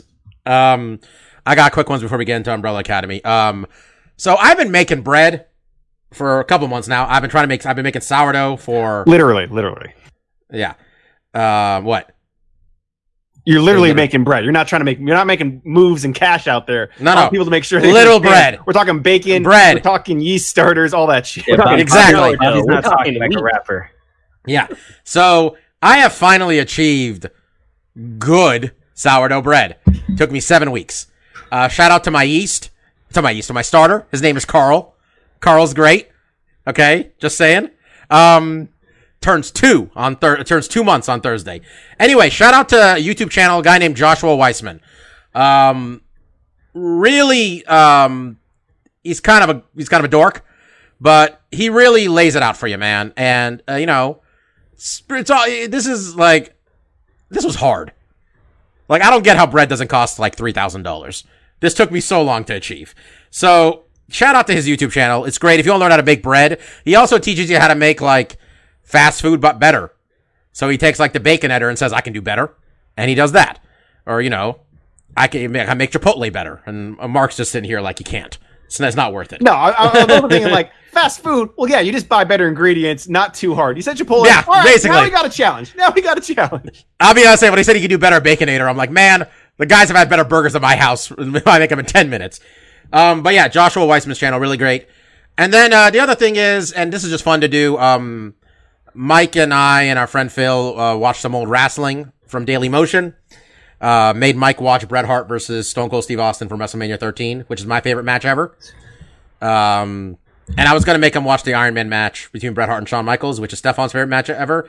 Have not come across it yet, and also trying to convince him to watch a one-hour match. I think might be, you know, a bit of dedication. Change my I'll work mind, on it. Bob. It's Cena Punk Chicago. That's not. Oh, we were gonna, we were gonna watch that too, but Mike got drunk and then he left. Yep. I'm not kidding. That's what we were watching, and Mike left because Also, he I- got drunk. I started watching about a minute of this boy video. Yo, that is a lot of dudes. That's too many dudes. Yeah. Okay. I said this is gonna be a short podcast. It's already an hour and, t- uh, and like 20 minutes in. All right. Umbrella Academy. We've all watched it. If you haven't seen it, um, or you know, you stop watching, you stop listening, I guess. Um, season two finds us in the 1960s because they had to be time traveled out of present day because Vanya blew up the fucking moon. Um, overall impressions of the second season. I think I said last time we talked about it, six or six out of ten, seven out of ten, um, because I enjoyed it. Stefan feels differently. Um, I didn't like the ending at all because it really, with if you didn't see it, they just lean into the fact that we're gonna go to season three. Just real fucking, you know. I don't need that kind of cliffhanger, man, and it just felt like a cliffhanger.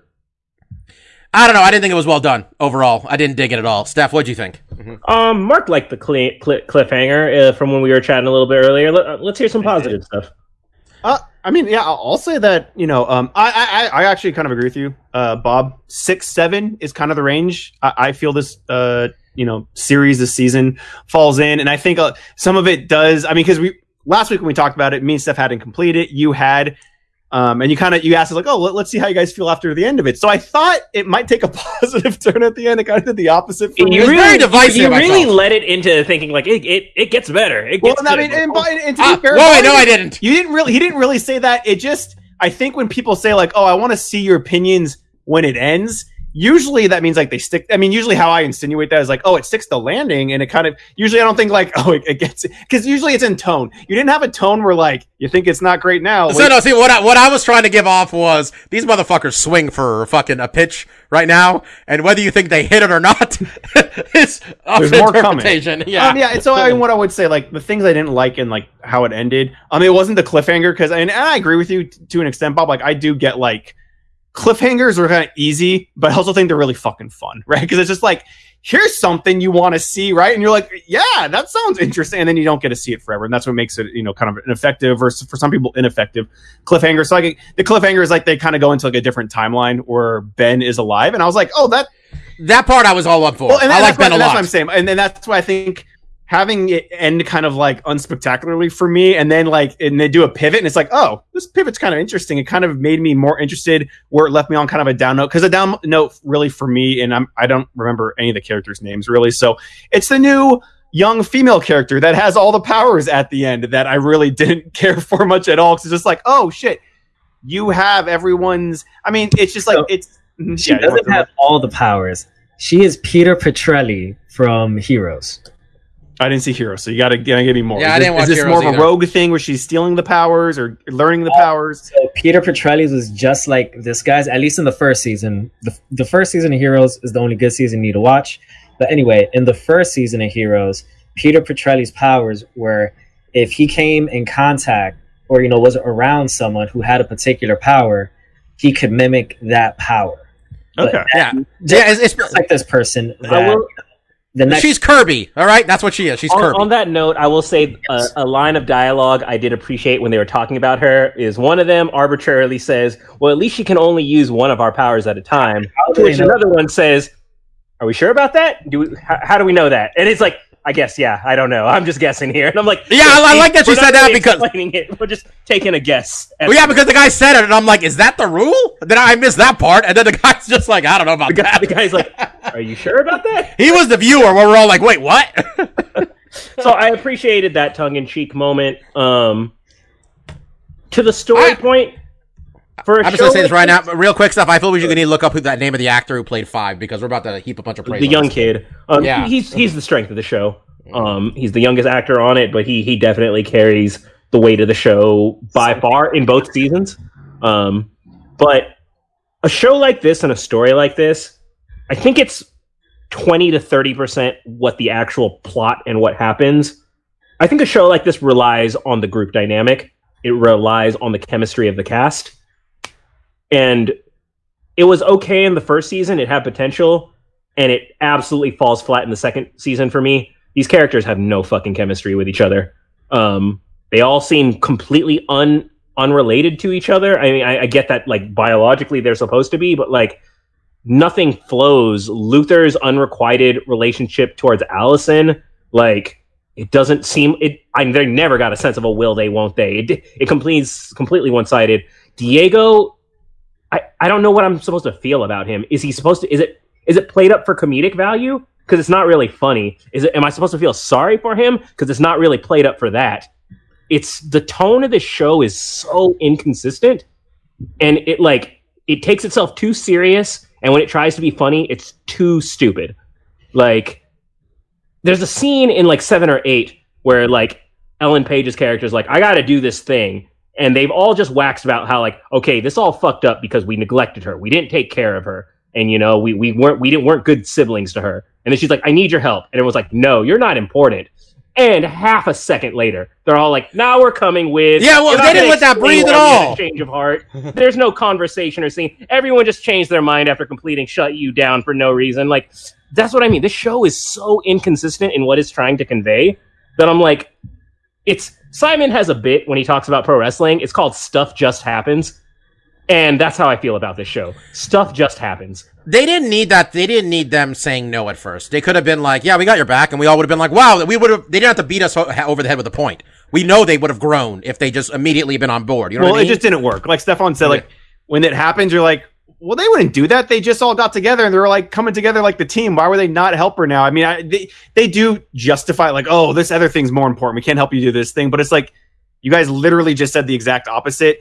And then like you know, 20 seconds later, when you figure out like, oh, that's just that thing they do when they like you don't think they're gonna you know they think they're gonna act one way, but like it pivoted the wrong way. And it just made you feel like well that was dumb. They should and then when they do it like okay yeah that's what i thought should have happened and it's happening now. So i mean stefan everything you said i totally agree. And i think the the how we're unaligned is just like i think the show's kind of fun still. Like i, I Yeah, I had a good time, man. like the characters i agree like the characters don't have and it's like the one character that's supposed to be really fun the the, the uh, cult guy like he's like this flamboyant character that like everyone kind of like you, you as the viewer i think you're supposed to like him the most.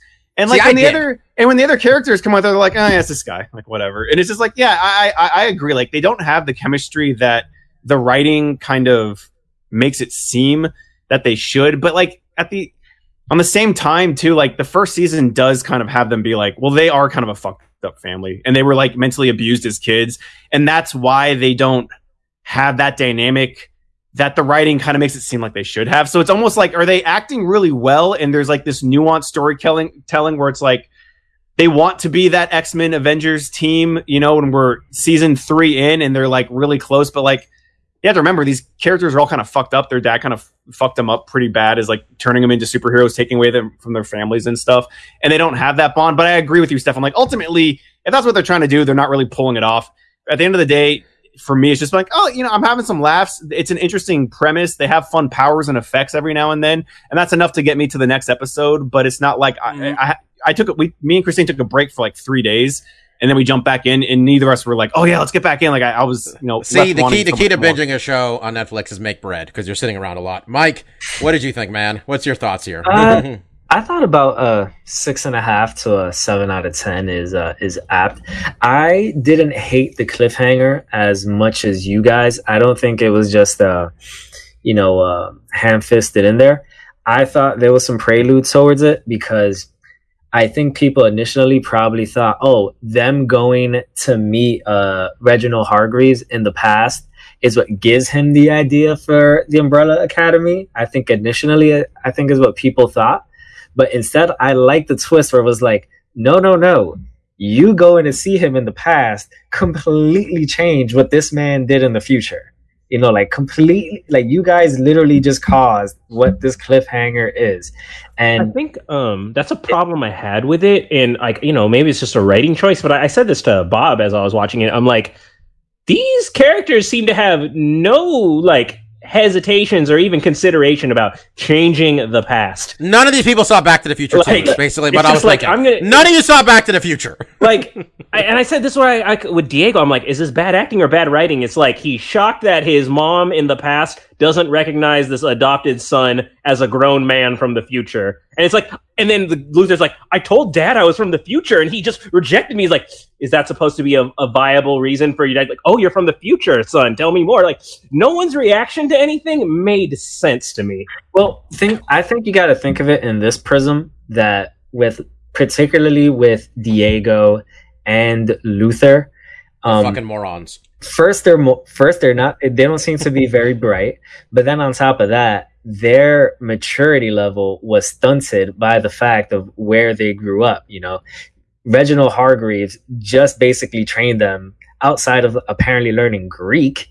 Um, you know, And just Russian. and Russian, like didn't really train them, you know, on how to be adults. It was just how to be, you know, B B rated superheroes. Yeah, you know how awkward school kids are. Well, think if they're ninja school kids, they're going to be really weird socially. Well, think, interacting. no one's going to school anymore, guys. In the COVID era, we're gonna have That's a bunch true. of we got fucking. a bunch of awkward ninjas now. can, can I ask for your take on uh, a very out of left field that thing this season presented? Um, when Reginald Hargreaves unzips his head and he's an alien.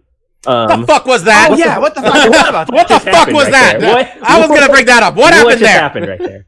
So um Oh, Mike's gonna explain this. Well, I can't- I, I want to. yeah, I don't. I haven't read Hotel Oblivion yet, which is the uh, third series that just uh, wrapped up last year. Um, but I read online that people who had read the comic were waiting for this moment. So I guess that was something that was revealed in the uh, third book series. Um, This is I was this is because I was sober watching this show, man. It was a mistake.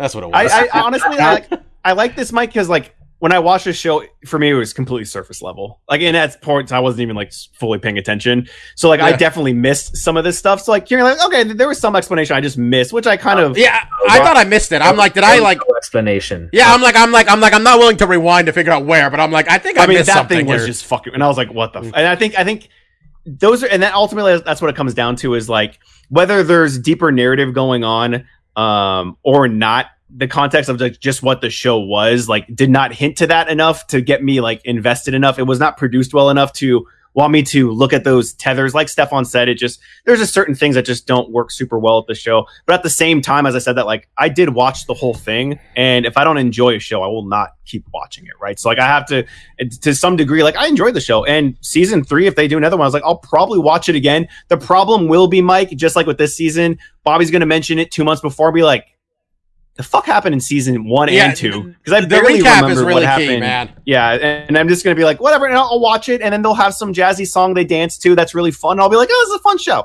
They got cool powers, whatever. And you know, hopefully season three will be better because I didn't make any of those. Con- Honestly, Mike, I think I I thought they did like a time timeline jump or something. I didn't think that was like, oh, they altered the future, which is the thing I should have thought of. I was just like, Ben's alive, different timeline. Rick and Morty taught me not to think any further than that. So that's kind of interesting. And you know, uh, like at the end of the day, I kind of like the show. It wasn't bad. I honestly, this is a weird thing to point out at, but like when a show has a cliffhanger, I like the cliffhanger. I'm okay with the cliffhanger, but I also want a sense of finality on some level. Like at the end of season one, sure they blew up the fucking moon, all right, and they like were warping themselves out of there, but I got like a sense of like we're done here. Like we put a button on this shit. Like we know what like we know where we're at here. Basically, we got enough accomplished here. We're in the event this show doesn't exist next season, which we don't know. It might not. I'm not sitting here like the fuck happened. Like if it ended at the end of season one, I'm like, okay, they blew up the moon, they went somewhere. Okay, I could take it or leave it. Now I'm just like, if they, if we don't come back, I'm like, what the fuck was the point of the second season? What do we, what, what, there's an alien? You know, there's a, Ben's back, there's sparrows. Like, there's too much. Again, that's just me, the way I feel about cliffhangers. Alright? I don't want to have to come back if I don't need to. Is basically what I'm getting at. Um, shout out to, um, now I closed the fucking kids. I had it open. Now I close. Aidan, Aidan Gallagher, man, plays five. Uh, plays number five. Um, good kid's a good actor, and you know it too because he's been nominated for two Kids Choice Awards for being on Nickelodeon. So you know he's bringing the goods. Is that when you, uh, your award is a big surfboard? No, I think that's I think that's Teen Choice Awards. I think I think Is I a think popcorn trophy? I think this is the that's MTV. I think I think I think it's the blimp. This is the orange blimp from Nickelodeon. Oh, right? it yeah, I think you're right. I think what's fucked up is he probably didn't get slimed, and that needs to come back. He didn't win. Okay, never Okay, mind. he got nominated. He didn't. He was on some show called Nicky, Ricky, Dicky, and Dom. Okay, well, good. He should have won. That show should be canceled. well, he he played Nicky. He played the title character of Nicky. First one on the call sheet, boys. All right, that's good. Um, but yeah, man, the guy doesn't have a lot of credits under his name. 16 years old. He was very good. He was the best part of season one, along with the uh, Monkey Butler. Um, I thought he, I dude, he was missing in this one, and I, I honestly, the part in the third season I'm excited for is I want to hear. I like the dad. I like that character. He is such Um, an. I, I. Like a crotchety old man. you know, it's like a, a fucked up Professor X. All right, that's what I'm looking for. Yeah, there's, that's why I get through a show like this. There's moments of potential, right? I like Ben's funeral scene where he uses the eulogy to chastise the fuck out of all of them. Like That was great. That's a character building moment, um, and that's what I feel is lacking for a lot of characters. Fucking Dickon, aka Luther. Uh, that's why he only had two lines in Game of Thrones. We don't want this man talking because it don't sound too good when he does. Um, and I like Ellen Page. You know, um, I feel like they just felt like they needed to give her something in this season. Oh, the Um, lesbian shit? Because I felt like it did not like it, was fine, but I, the whole time I'm like, did she have a boyfriend last season and now she's gay? Sure, okay, whatever. Bye, Bobby. It's a spectrum. I know, Um, but like I was just sitting there like this seems like and we might as well. I'm also going to be harsh, but the um, I thought the autism acting child was a bad actor as well. Um, look, child acting is tough. Um, when they're good, they're good, and when they're bad, they stick out like an eyesore. That kid stuck out like an eyesore for me. did the husband? Did the husband's heel turn? Sorry, sorry, Bobby, but Steph, what if that kid actually is an autistic actor and you're out here saying he's a shitty actor? He was trying to play the kid from. uh He was trying to be like the kid from uh Looper. That's what he was just trying to do. Well, That's I mean, that's cool if he got work, but um, I would want, I would believe he wants to be judged on his craft and not given a participation award, uh, Mike. Um, Bob, I wasn't surprised because I don't know the name of that actor. He is a bad guy in everything. Uh, he has the face of a villain. It was fully expected the heel turn by the husband. Yeah, but the Uh, heel turn happened after Ellen Page was about to fuck his wife. Like I thought, like was like it was already at like it was like they're like, oh, we got to make a bad guy out of this. If not, our, our you know our good guy looks like a real pain and real a real dick in this man. like I thought it was just like uh, he doesn't he just doesn't seem that bad of a guy here, man. I don't know. Like Yeah, he's not a bad guy. You know, he gives his plea of like, "Hey, I did everything a husband's supposed to." I mean, then he becomes a horrible person I mean, later it also on. But like, been really easy. They probably didn't even want to steal these wars. Like, it's the 1960s. Just make him beat his wife like every husband was, anyways, right? And then he's like, okay, well, that guy's bad. Who gives a fuck what happens? Well, to do you know what I? Do you know what was really fucking stupid in the show was when they were doing the sit-in at the diner, Yeah. and the dialogue from the crowd was terrible. I mean, that's Because it was like- with a You're PG. dodging thir- You get a PG thirteen show. He was like, "Get get out of here! Don't you understand? You, you don't belong here." And I'm just like, "This is like Harry and the Hendersons dialogue." They- they like, really- what is- want to say the N word. That's what I was saying. I'm like, somebody say the N word. That's what the whole point of this is right now, man. You think like if it were just like they were just polite, like kind of rudely telling them to leave? Like these white people just seem frustrated. People, That's a- shouldn't- you shouldn't touch these topics if you're not going to go all the way.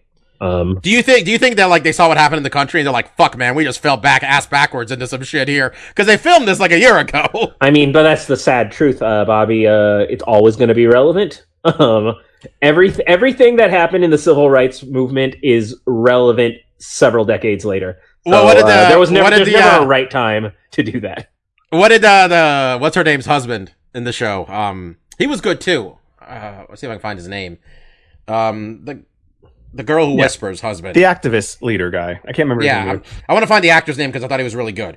But uh, He's the only one who had a reasonable response to anything out of all the characters. Like his response to seeing superpowered shit happen around him, and like his confusion at everything. I'm like, here's someone acting appropriately. that the and the him. abuse of the power immediately after because like that's the most human thing to do like oh you have the power to kind and it wasn't even like necessarily his idea but it's just like yeah i want to fucking abuse this the first you time can like you get can influence people by talking to them. Um, we could do stuff for the movement.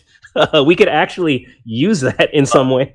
Also, to go back to uh, Harlan, who is the autistic kid who uh, who Stefan flamed a few minutes ago. Defend the child, ter- Mike. Defend it the was child. Terrible. Um, I, I'm, I'm not gonna defend. I'm just gonna state some facts.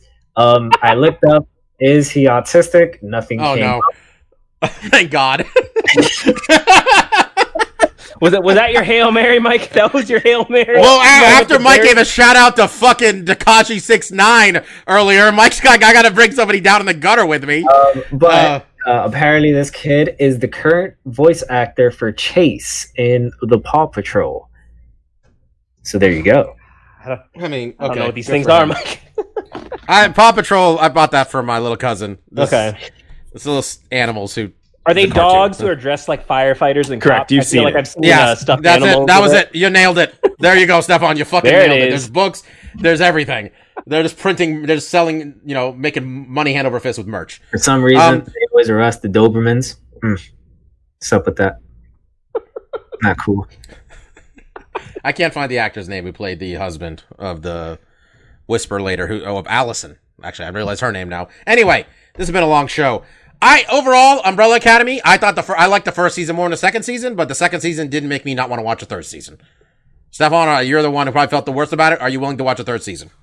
Bobby, it's the times of COVID. I will watch everything. There is Yeah, but I- nothing is off limits to Ooh, watching. You guys Um, should watch Indian Matchmaker if you're gonna watch anything. That show. Uh, you're the second person to tell me to watch Indian Matchmaker. That's I will say reality TV is my least favorite form of entertainment.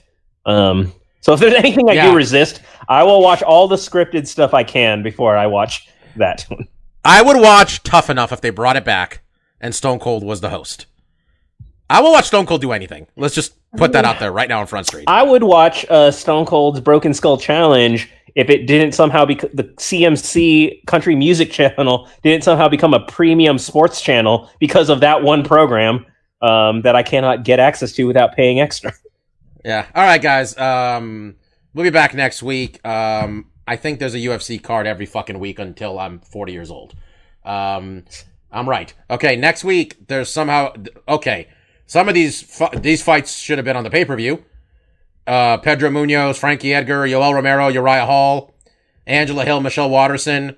Is this all? The, pay per view didn't need any of these. None of them, huh?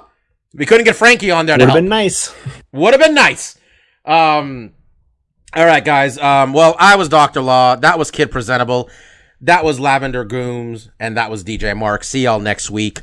Peace out. See ya. Cheers.